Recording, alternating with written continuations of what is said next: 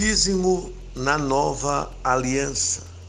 Quem já nasceu de novo não é mais ladrão. Nenhuma maldição lhe toca e não deve fazer as coisas para Deus por medo.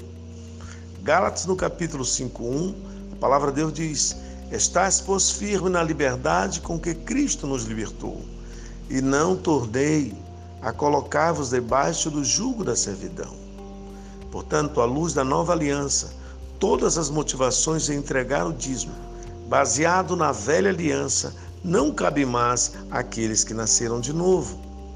Por outro lado, se o cristão deixa de contribuir ou diminui sua contribuição porque descobre que não é obrigado a dizimar, estará agindo com avareza para com Deus e para com a sua obra, tornando-se igual a Safira e Ananias, que por fazerem isso acabaram mortos.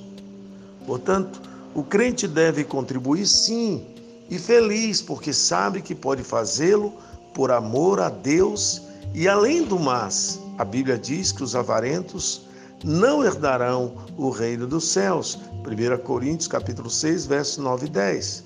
Minha palavra para você é: devolva seu dízimo com amor. Que Deus te abençoe.